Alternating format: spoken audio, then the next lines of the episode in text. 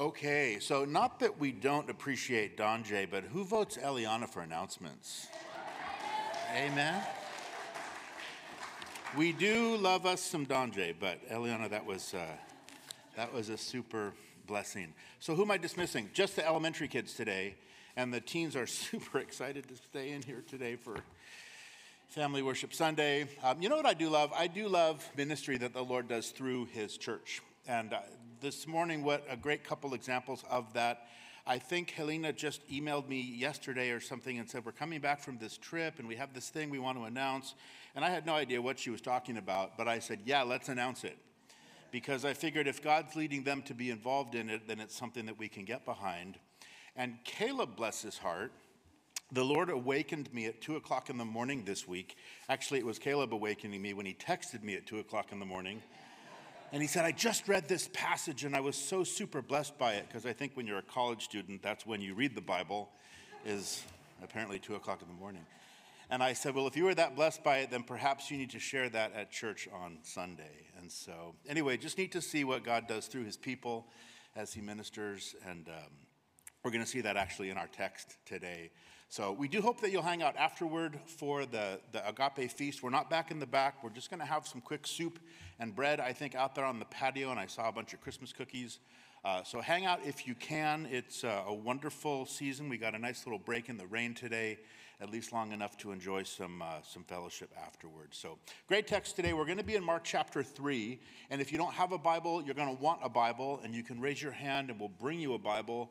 Uh, you could certainly use a Bible on your phone. Uh, any Bible is a good Bible. So um, let's pray and just ask the Lord to bless uh, His word. And if you need a Bible, just keep your hand raised. And I think Rick and uh, Val are out there getting some for us. So let's pray. So, Father, we thank you, Lord, for uh, this morning. We thank you for uh, your church, Lord, as you gather us together so regularly, Lord uh, just an opportunity to fellowship with one another and to encourage one another and to be encouraged, Lord, by you through your word. And we pray your blessing on this time now, Lord. We pray.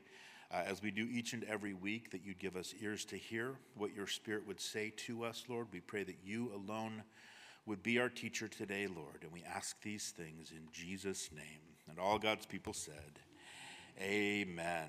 Amen. So, Mark chapter 3, and we're picking up this morning kind of in the middle section of chapter 3 of what is Mark's kind of fast moving account of the life of Jesus. Today we're going to look at verses 7 through 19. And it's a great section that I think is, uh, is just filled with lots of lessons for us as believers. Uh, I think it really gives us some insights into the way that the Lord Jesus calls each one of us unto himself, and more specifically, how he calls us kind of out from amongst the crowd uh, really to serve him.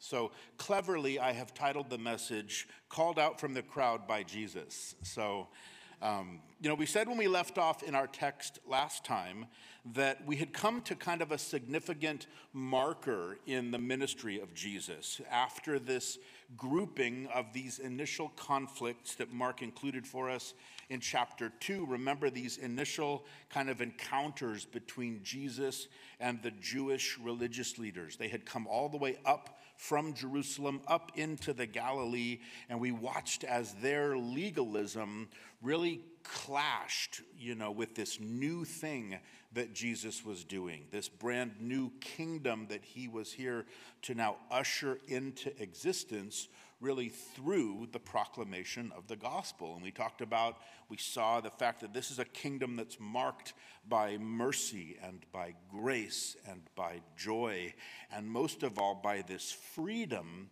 from this dead religion, that freedom that really comes to us and springs out of that beautiful personal relationship that we're called into with God Himself. And we remember when we left off last time, Jesus had just clashed once again with the scribes and the Pharisees. This time it was over the healing of the man with the withered hand, which Jesus did right there in front of everyone in Capernaum, there in the synagogue on the Sabbath day, and it had so incensed these religious leaders that you remember the last verse last time. It said that then the Pharisees went out and immediately plotted with the Herodians against him how they might destroy him. So here are the religious leaders of Israel now conspiring together with people who are really their arch enemies. These are these politically minded group of Herodians, right? Those who were loyal to King Herod. And at this point, the Pharisees had just sort of crossed the line, right? They're now completely committed to just removing this radical rabbi Jesus, right? Removing his revolutionary methods and his message, removing those things as this threat to their power of this religious establishment, of their legalistic version of Judaism. And so, in that verse, verse 6, Jesus has now officially been rejected by all of the Jewish religious leaders. And now, next, as we continue on, what we're going to see is what Jesus did next, kind of in response to this. And Mark includes for us this next verse is really this wonderful contrast. Now we've seen how the religious leaders were, uh, were approaching Jesus. Now we're going to see how the people were responding to the ministry of Jesus. The first section of verses, we're going to see Jesus and the multitudes. So picking up in verse 7 of Mark 3, it says, But Jesus withdrew with his disciples to the sea and a great multitude from Galilee followed him.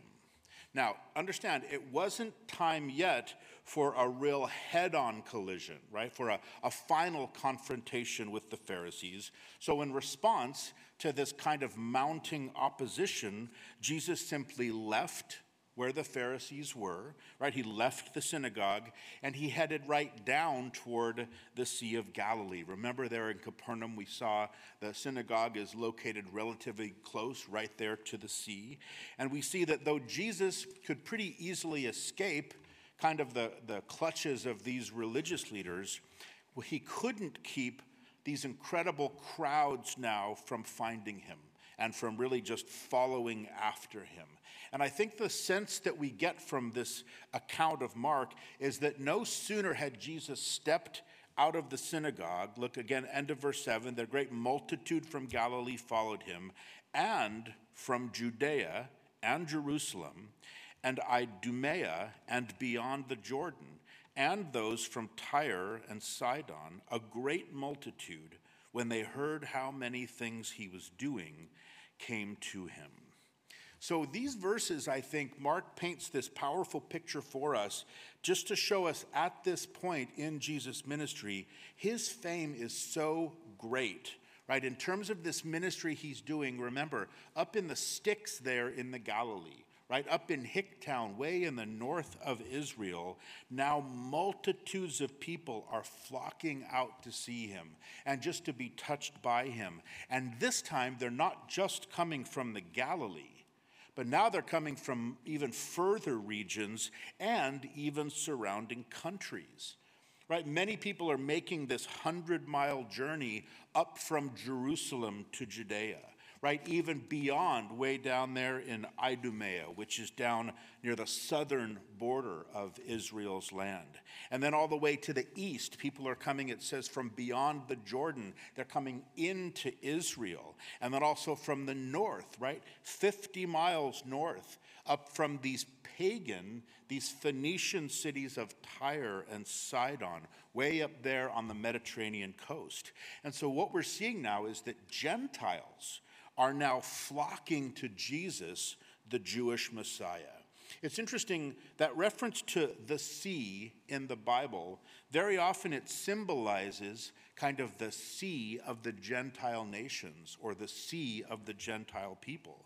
And some students of the Bible see in this language of Mark, where it says that Jesus withdrew with his disciples to the sea, kind of an allusion to the fact that we're sort of now we're going to see an opening up of his ministry now from one that had begun just focused exclusively on the Jewish people now showing that this is something that's going to be available ultimately to reach beyond into the Gentile world. So we're seeing these multitudes of Gentiles flocking to Jesus. And just think about the desperation that that shows, right?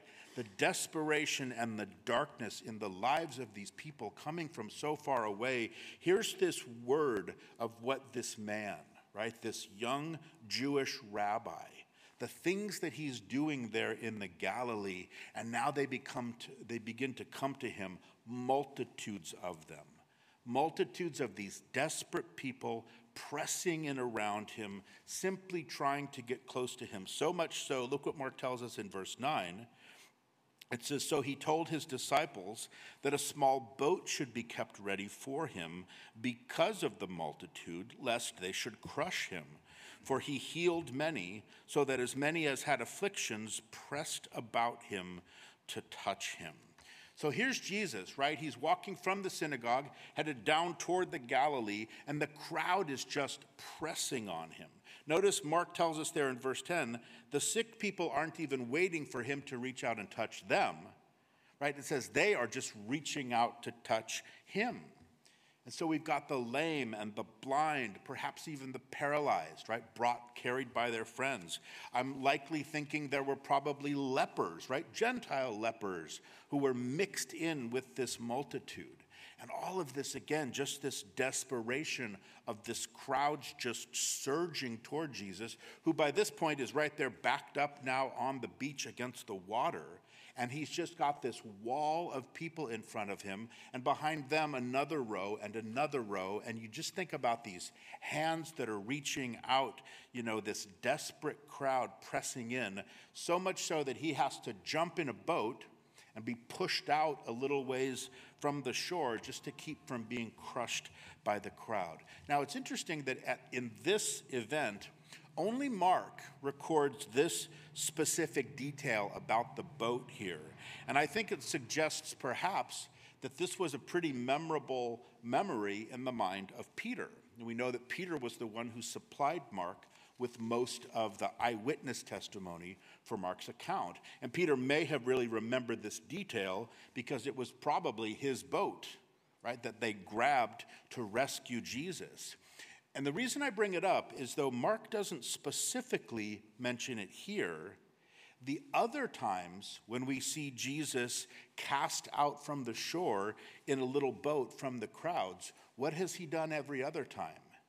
He teaches them. And I believe that's exactly what's happening here because remember, the ministry of Jesus was always about the message of Jesus, not simply about the miracles, but it was primarily about the proclamation of the gospel, the proclamation of this coming kingdom.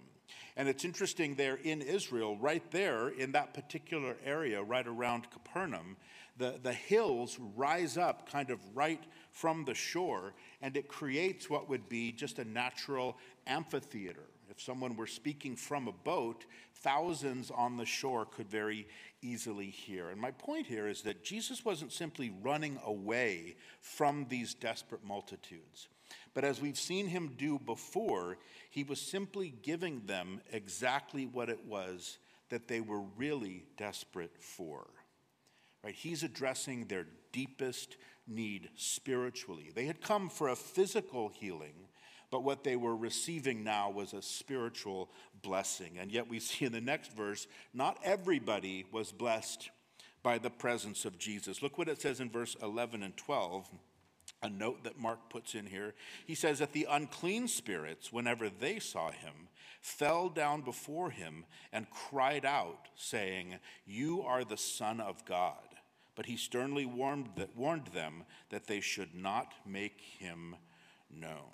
So understand, many were coming to Jesus for healing because they were possessed by demons right? And these demons who were possessing these poor people, they instantly recognized Jesus for who he really was, right? Nothing less than the Son of God who they knew had come to earth now in the flesh. And they were greatly threatened, right, by his presence there because they knew they were absolutely powerless against him. And I think that it's, it's his response to them that's interesting, it's important. Notice that Jesus never denied that he was the Son of God. And ironically, though demons are liars, right, because they serve the father of lies, right, Satan himself, in this case, they were telling the truth. They recognized Jesus, as we said, as nothing less than the Son of God, God the Son. And so Jesus didn't deny the truth, but notice that he was choosing to control the time and the way that that truth was going to be revealed. Remember, Jesus was always working according to a divine timetable that was established by the Father. And it's John's gospel, isn't it, where we see Jesus repeat that phrase a few different times when he says, What? He says, My time has not yet come. Right? And so here we see him kind of silence these spirits, right? These unclean spirits, who for once were actually telling the truth. But he was submitting to that timetable of the Father about this, what would be this progressive kind of revelation of who he was and ultimately what he came to do by dying on the cross. And it wasn't yet time for that step in heaven's plan, but it was time for the next step in heaven's plan. And we're going to see now Mark explains that to us beginning in verse 13. We're going to see they're going to leave the multitudes there by the Sea of Galilee. And it says in verse 13, and he went up on the mountain and called to him those he himself wanted, and they came to him. Now remember, we said that at this point, Jesus was at a pretty, pretty critical point in his ministry, right? He had emerged with this wonderful message of the coming kingdom. He'd authenticated that message with all of these miracles. He'd gone throughout the Galilee, remember, on that preaching tour, right? He was preaching and he was healing. By this time, he has made a considerable impact on the hearts and the minds of multitudes of people. We've got this crowd completely surrounding him, and healing is constantly flowing from him, and people are being continuously touched and blessed by him. And yet, in the middle of it, Jesus withdraws from all of that. He pulls away from all of it, no doubt following this divine directive, probably given by the Father through the Spirit. And so we move from Jesus with the multitudes now we see Jesus up on this mountain, right? From that kind of lakeside lowlands, Mark says that Jesus went up on the mountain, right? One of those hills we just talked about, which surround the Sea of Galilee in that area. Now, some students suggest, and I think I would agree, that he went up on what we know as the Mount of Beatitudes, right? It's right there above Capernaum. And he brought with him just a handful of all of those who were already following after him. He withdrew from the crowds, and now he's going to start to minister, especially to a very special group of men. And we're going to see in the very next verse, these are the 12, right? The 12 disciples who would later become the 12 apostles. And this was an especially significant time. In one sense, I don't think this is overstating it to say that there was nothing in Jesus' three years of ministry before the cross that was more significant than this moment. As he's about to call these men to himself, these were the men who were going to carry on what he started. These were the men who he knew would need to extend his work throughout the whole world. Right? And Luke tells us that Jesus went out to the mountain to pray and that he continued all night in prayer to God before he selected them. Jesus earnestly sought the face of the Father. He was looking for wisdom, he was looking for direction in the selection of these 12 men from all of these others who were already, aside from the multitudes, there was already a huge group of disciples that were committed to Jesus, who were already following after him.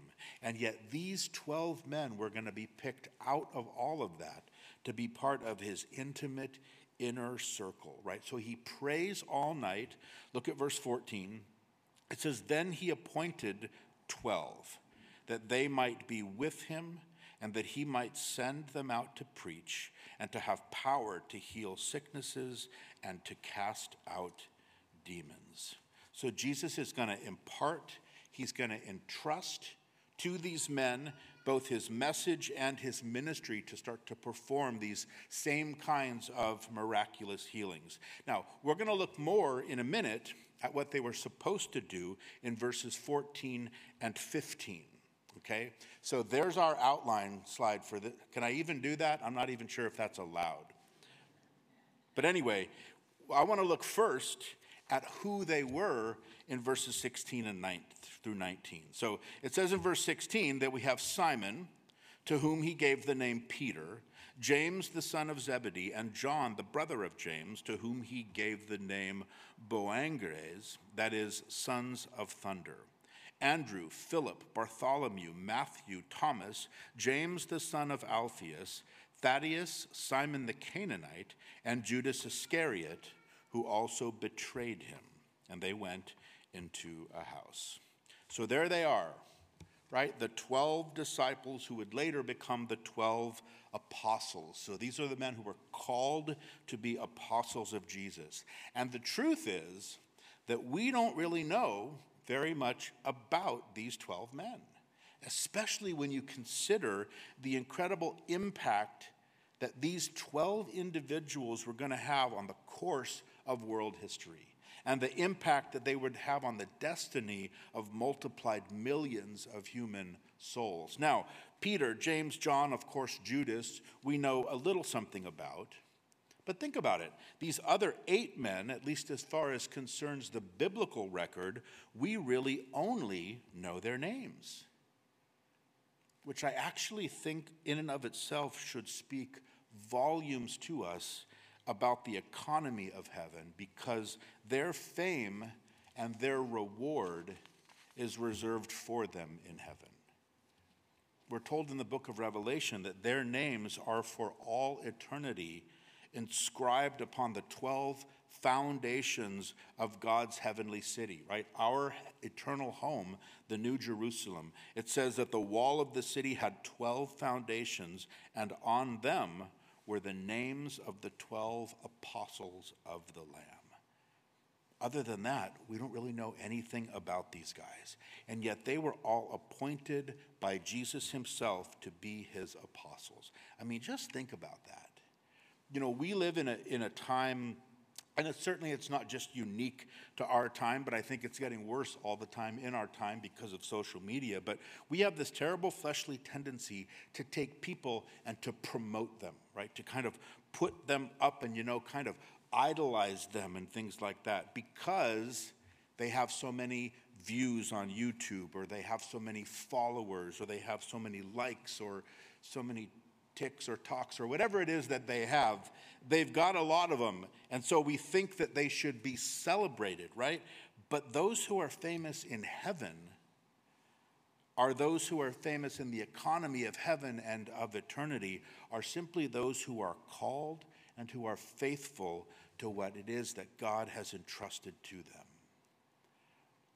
And I think as we think about this list of this group of men, another thing that's also so important to understand is the fact that these apostles, at this point when Jesus first called them to himself and then appointed them, they were all just extraordinarily young men, especially by the standards of that culture.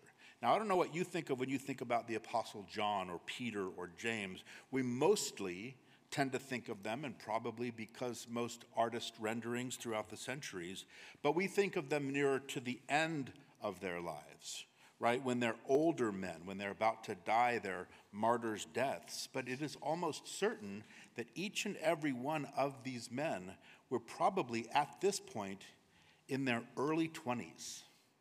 In fact, it's believed that the Apostle John was probably no more than likely in his mid teens.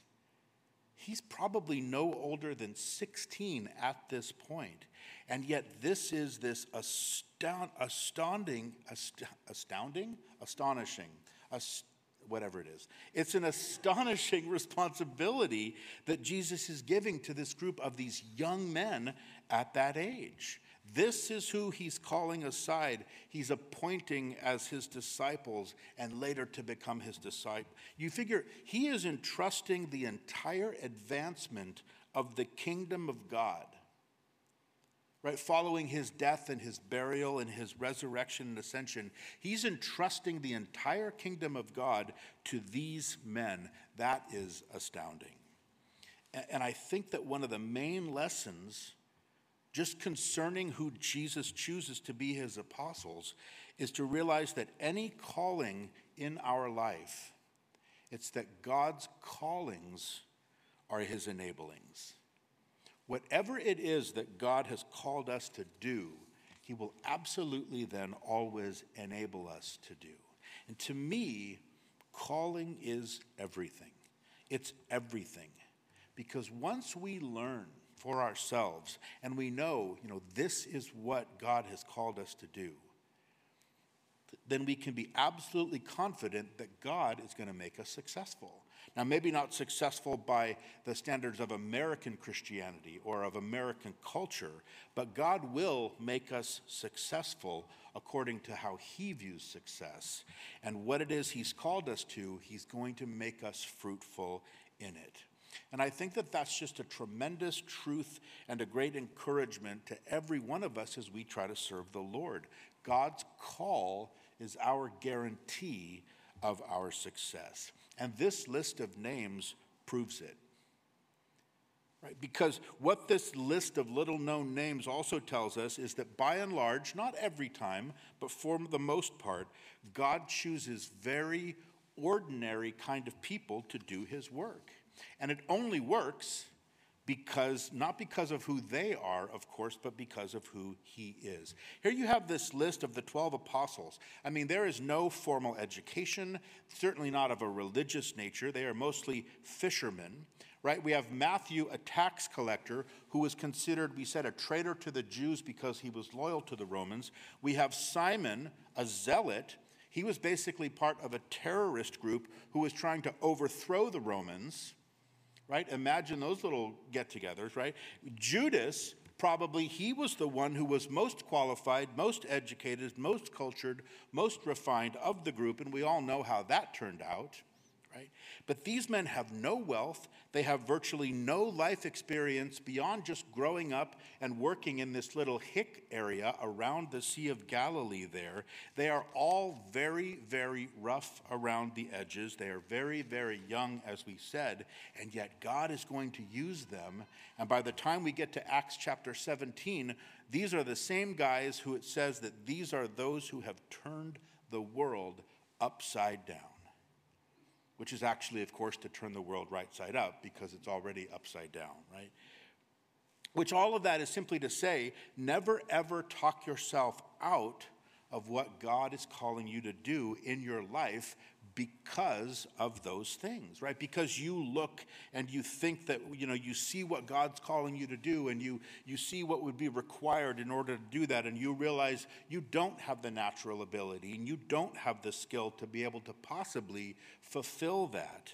And you see that huge gap between what you know you are and you know that God's calling you to be, but we can never ever allow that gap to be used by ourselves to talk ourselves out of just stepping out into that gap in faith to the calling that God's given. The fact of the matter is that the fact that God chooses us should always leave us a little bit baffled, right? Because you know that certainly it leaves everyone around us pretty baffled when He does call us, right? Why did He call that guy? Right? But we should be the most astounded, right? That He has called you to do what He's called you to do, and that He's entrusting us with that responsibility. I think it was uh, Gayle Erwin, a great Calvary author, he put it so well. He said this He said, The only thing that makes me wonder about God is His choice of me, right? And I tell you, I wonder about every Sunday morning about that, right? But this is what the Bible says, right? Paul writes to the church at Corinth, and he says this He says, You see your calling, brethren, that not many wise according to the flesh, not many mighty, not many noble are called. But God has chosen the foolish things of the world to put to shame the wise. God has chosen the weak things of the world to put to shame the things which are mighty. And the base things of the world and the things which are despised, God has chosen. And the things which are not, to bring to nothing the things that are, that no flesh should glory in his presence. Now, as I read those verses, did anybody see themselves in those verses besides me? Right? Those are like my life verses there, right? But then this is what Paul says. He goes on and he says, But of him you are in Christ Jesus, who became wisdom from God and righteousness and sanctification and redemption, that as it is written, He who glories, let him glory in the Lord.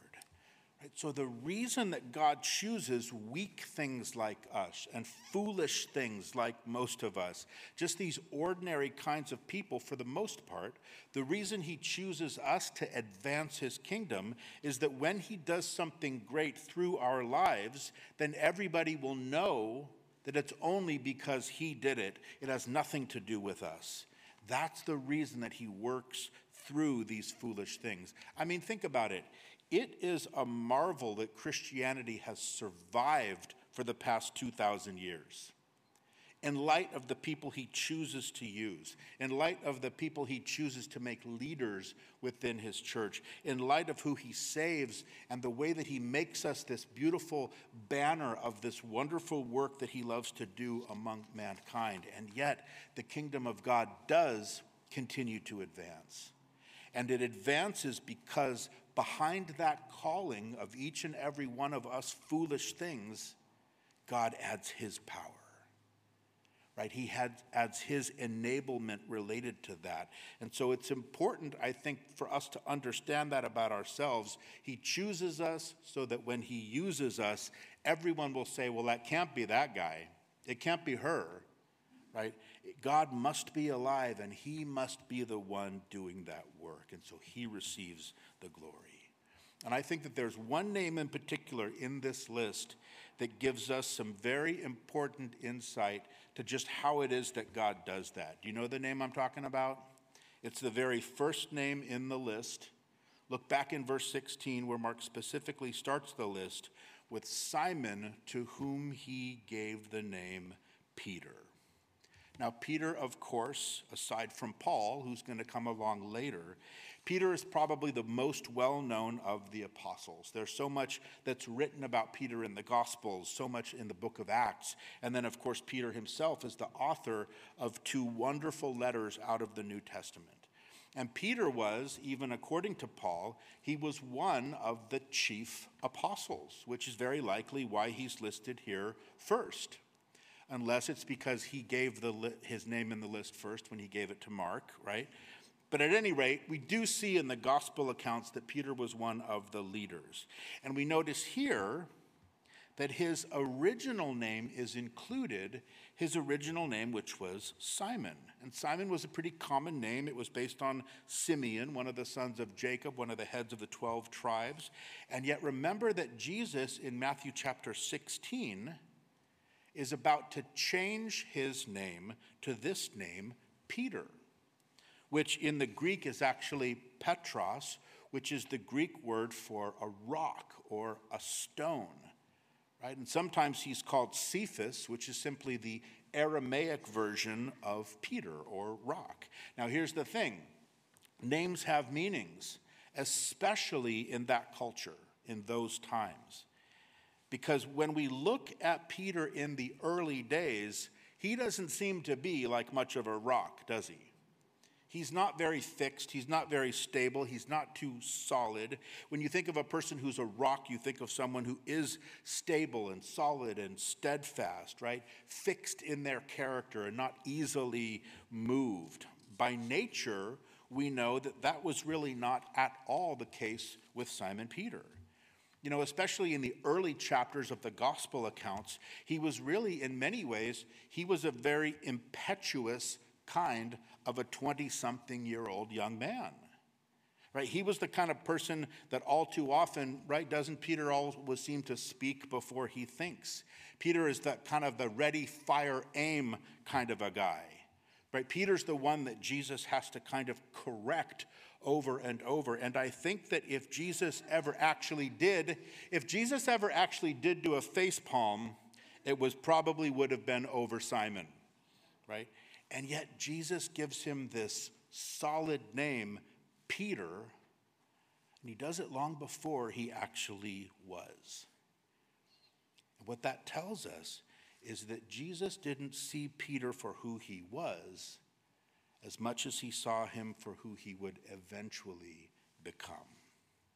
And guess what? Jesus sees that with each and every one of us as well. Jesus looks at you, Jesus looks at me, and what he sees is what he's going to make out of us. He sees what he's going to make us into. And so I think that we can be encouraged just by looking at the life of Peter, right? God doesn't just start a job and not finish it, right? That he who's begun a good work in you, Paul says, will be faithful to complete it. Because what we see is by the time we get to kind of the end of the story with our friend Peter, we find that he is indeed a very solid figure in the church. Right? He is very much a person that you could depend on and that you could rely upon. His letters, I think, are some of the most encouraging and some of the most comforting of all the New Testament writings. And you might remember when we went through them, I guess it was almost a year ago, they're just filled with this sense of heavenly wisdom and this real otherworldly compassion that was way, way beyond Peter. And I think that Peter would be the first one to tell us that none of that was to his credit, but it was all to the praise and the honor and the glory of God and the work that Jesus had done first in him and then through him. And that's exactly, I think, what we see Mark lay out for us right here in our text. Because go back with me now, let's fill in the blanks in verses 14 and 15 this is where I think Mark describes what it is that Jesus really called these men to. So look back in verse 14. It says, Then he appointed to twelve that they might be with him, and that he might send them out to preach, and to have power to heal sickness, and to cast out demons.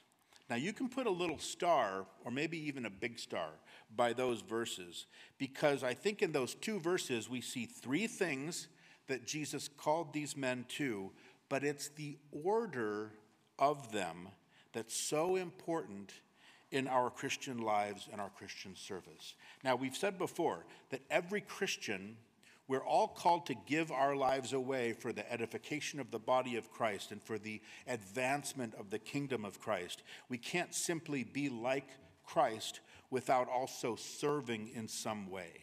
And when he calls us into that area of service, whatever it is that he's called us to do, we need to do it in the order that we see him give here. And the priority, I think, is so important that number one, it says he called them what?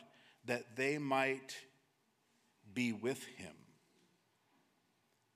Right? That, that the relationship was the key. That even before they were called to be apostles of Jesus, that they were called to be in relationship with Jesus right? The relationship was the absolute foundation.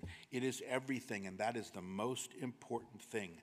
That they would then grow in their calling and grow in their gifting simply by virtue of being with Him, spending time with Him.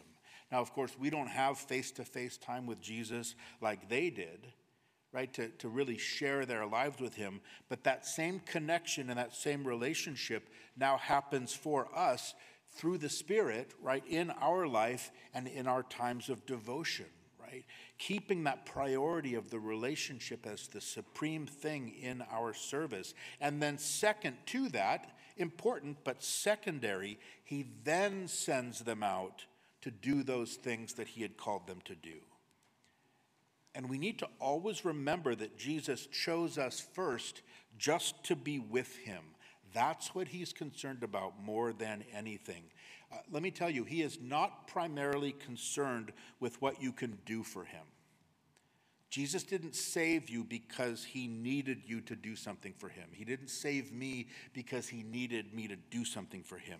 He has a whole host of angels that could very easily do his work and probably do it far, far better than we could. They could do it far more effectively and with lots less drama, right, than he gets from humans. He could get it all done, and yet he chooses to use us. But he chooses first and foremost to bring us to himself. Never forget that the greatest, the greatest thing in my life is not that I get to be a pastor. The greatest thing in my life is that I get to be a child of God. That's the greatest thing in my life. Now, being a pastor is a great thing too, but that comes out of the fact that I am first a child of God. And in the same way, the greatest thing in your life, right, the greatest moment in your life is not going to be when you do some great thing for God. The greatest moment in your life hopefully already happened when you first met Jesus. When you were first called to Jesus and you were drawn unto him. Let's not ever forget, he saved us not to be servants, but to be sons, right? And to be daughters. And so we need to stay focused on that relationship and cultivate that relationship because really that's where the joy is. That's where the delight is, and that's where the blessing is. And then all of that other stuff is going to flow naturally out of it. I love what Paul says to the Ephesians he talks to the Ephesians about the unsearchable riches of Christ. And to the Colossians, remember, he explains that in Jesus, he says, are hidden all the treasures of wisdom and of knowledge. And sometimes I look at verses like that and I just sit back and I reflect and I think, how foolish am I that so often I just settle for so much less than God has offered to me in Jesus? I spend all my time doing all these things rather than simply seeking to know and just to explore those unsearchable riches and just to simply be with Him. Because someday, right at the end of the day, or at the end of the last day, right, at the end of each one of our last days, that is all that's going to matter. Is being a child of God. That's where the focus has to be. Right? he, like these men, he called us that we might be with him, and out of that, he's preparing us and he's changing us to be like him so that he can then appoint us to serve him. Look what Mark mentions at the end of verse 14 and on into verse 15. Then that he might send us out to preach and to have power to heal sicknesses and to cast out demons. So he called us first to himself then he appointed us to go out in service. And that's the way that it works. That's the order that it works. Right? God's called each one of us to serve him, whatever that looks like in your life. Now, I'm not going to get into a discussion together this morning about preaching or healing or the casting out of demons, right? About how these gifts and ministries are in operation within the church today.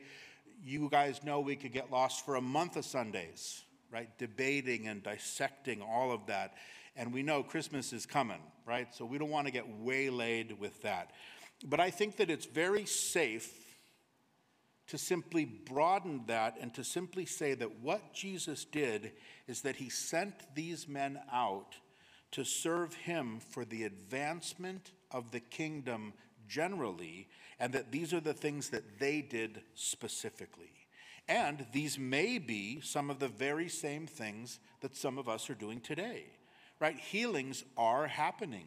Demons are certainly being cast out. The gospel is absolutely being preached. Whether you're standing up here or not standing up here, you are preaching the gospel of Jesus through your life to that person that you sit next to at work, through that person that you go to school with Right? Whether you're laying your hands on the sick or you're, you're praying for a person, and by the power of the Spirit, they're released from demonic oppression that they're suffering from.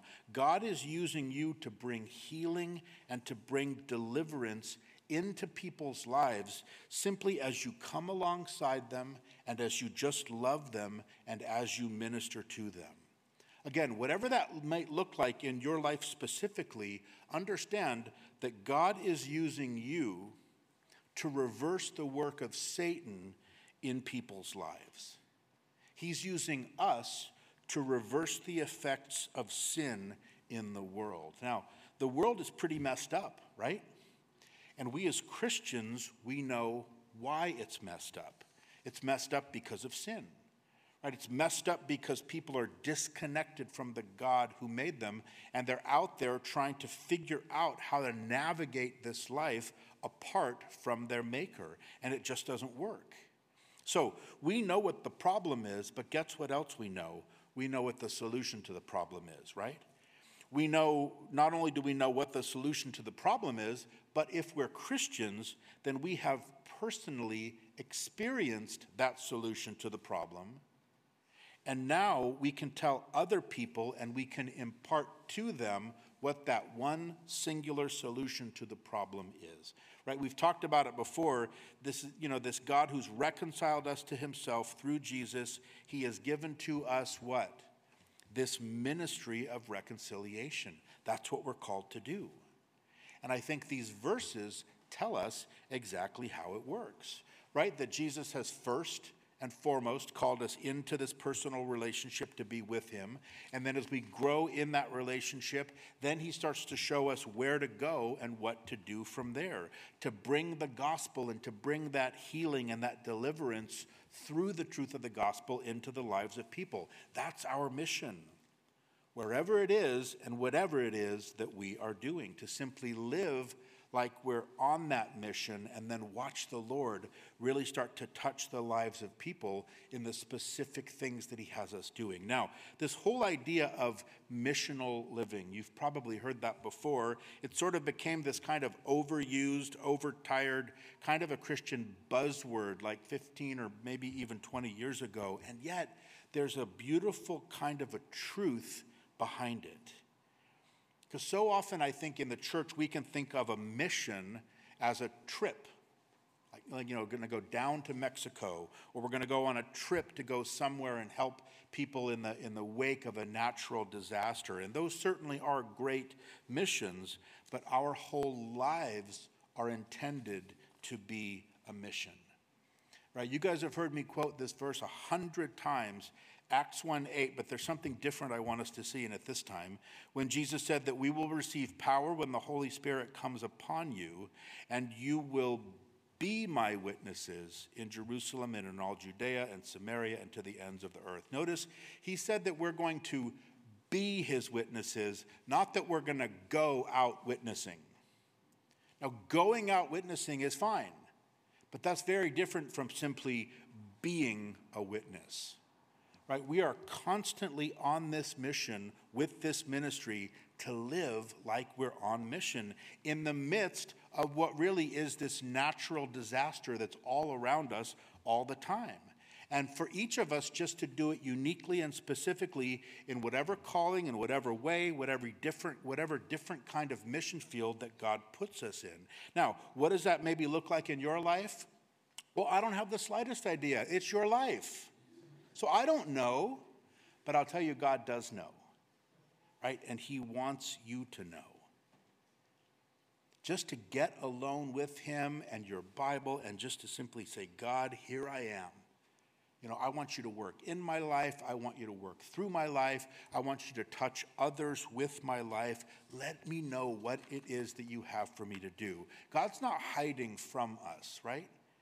He promises that if you seek me, you will find me when you search for me with all of your hearts. And here I'll tell you what's usually going to happen. What you're going to find as you just do that, as you personally just seek Him, you're going to start to discover where it is He wants you to go and what it is He wants you to do. And what you're going to find amazingly is that you are already very much suited to do it. Those things that he's calling you to are very much suited to who you are and what you love. And you're going to suddenly realize, wow, I think God made me to do this thing. And yes, he did. And you're just going to discover that you're probably already doing that thing to some degree.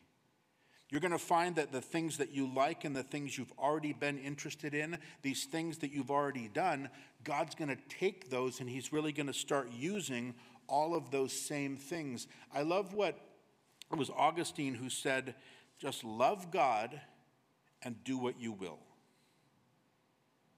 Right? You might like working with kids. You might really love nursing people back to health.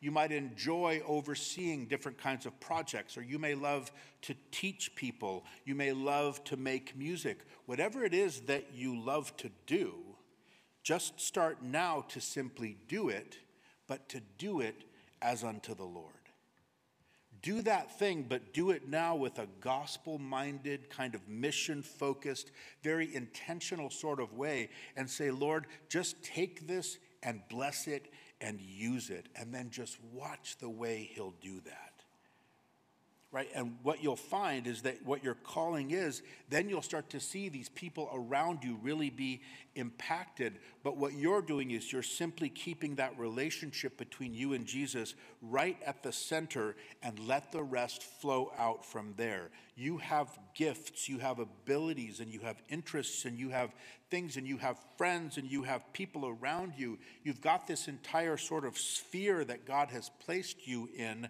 That's the place of your ministry. So be missional there. And guess what? What you're going to find is all of a sudden this preaching of the gospel of Jesus is just going to flow so naturally right out of your life. And I'll tell you what, it's not going to be too preachy. It's not going to be preachy like a Sunday morning is preachy sometimes, right? But the people around you are going to see that it's just coming out naturally. And then all of a sudden, that healing that that person in front of you needs, it's just going to come because the Lord is going to give it. And that deliverance that that person needs from the darkness that's overwhelming their life, God is going to use you and He's going to work through you because that's what our mission is. Our mission is to reach people like these disciples right? This diverse group of these unskilled, untrained, rough around the edges kind of guys. And he took them in and he had them with him. And then he sent them out to all these different places in all these different ways just to preach and to heal and to deliver. And that's what he's sending us out to do. That's our calling. And I'll tell you, unless the church does that, nothing's ever going to change. Nothing in this world is ever going to change. Because unless people's hearts change, nothing will change from the better. And people's hearts will only change through the power of the gospel, and only we have that to offer. But I want to say this as we close, and again, especially as we consider communion this morning and as we think about the cross together this morning. Again, I want to take us back and to remind us and just to really beat this dead horse that I've already killed, right? Take this back to where it all starts. He went up on the mountain, he called them to himself, those he wanted, and they came to him. Then he appointed the 12, what? That they might be with him. Right? We have to keep the main thing the main thing. And it's such a challenge for so many of us because we can look around at the world today, but remember, there's always going to be more need than we can ever get to. And the challenge, I think, in our service to the Lord is we are in this danger of making it more important than simply our relationship with Him. But I, I promise you, that is a sure recipe for a crash and burn a very humbling crash and burn. There's no longevity in serving Him that way. And we need for you not to crash and burn. The body of Christ needs for you not to crash and burn because we need the gifting and the calling. We need every single person in the body of Christ to be doing whatever it is exactly that God's called them to do and living the lives in a missional way that God has called them to live. And one of the surest ways to get off track in doing that and then to become totally ineffective in anything He has for you is to elevate service to the point where it crowds out that beautiful relationship. It just simply doesn't work if we do it in the wrong order. I always think about that announcement on the airplane, right? About the masks, right? You need to put your own mask on first before you try to help someone else with their mask. And any parent knows how totally counterintuitive that is. Like I'm going to sit and watch my kid gasp for air, right, while I'm putting on my own mask, right? And yet, it's too hard to help anyone around us breathe if we ourselves are gasping for air ourselves, right? So put your mask on and just breathe, right? Breathe in that wonderful relationship that you've been called into with Jesus, and then watch right? As you just breathe that in, and then that, as that fills you up, you just watch how effective you will start to be in whatever the calling you have to help everybody around you make sure they get their masks on. Amen? Amen. So I'm going to ask the team to come back up, and we're going to celebrate communion this morning. What a great opportunity, uh, as I said, just to reflect on the cross and to reflect on the sacrifice of Jesus. I think I say it every week, but communion here at Calvary Chapel Mountain View is what's called open communion. You don't have to be a member here to take communion. We don't even have membership here at this church. If you are a born again believer in the Lord Jesus Christ, you're part of the family and you are welcome to take communion. If you're not a born again believer, then communion really isn't for you because communion is that time when we as believers look back on what it is that Jesus did for us through his sacrifice on the cross. Now, again, I say it every time. If you're not yet a believer, we would love to help you with that. I think Pastor Jeff will probably be uh, over here, and there will be somebody who will magically appear on that side. And uh, are they already there? Oh, she's already there. Um, but uh, Pastor Jeff and Ann, they'll be able to talk with you and to help get you established if you want to take that step and begin to be with Jesus in that relationship that we talked about this morning. So, as the kids start to minister, um, you can come on up, you can grab the communion elements. We have some of those crazy little cups. We also have the individual elements uh, available for you. But just grab those and take them back to your seat and just take some time just to reflect between you and the Lord. And uh, as the Spirit leads, you're welcome to take that on your own. And then uh, when we're all done, we'll close uh, in one more song. Amen. So, Father, we thank you so much for today, Lord, and we thank you for the opportunity that we have to reflect on uh, your Son's great sacrifice on our behalf, Lord. And we pray as we do each time we take communion, Lord, that this would never become something that is common to us, Lord, but that that reality would um, just be fresh and new each time we do it, Lord. And we pray that you would quicken our hearts even now this morning by your Spirit, and that you would uh, do that deep work in us that only He can do. And so we thank you, Lord, and we praise you. Pray that you would bless this time in Jesus' name. Amen.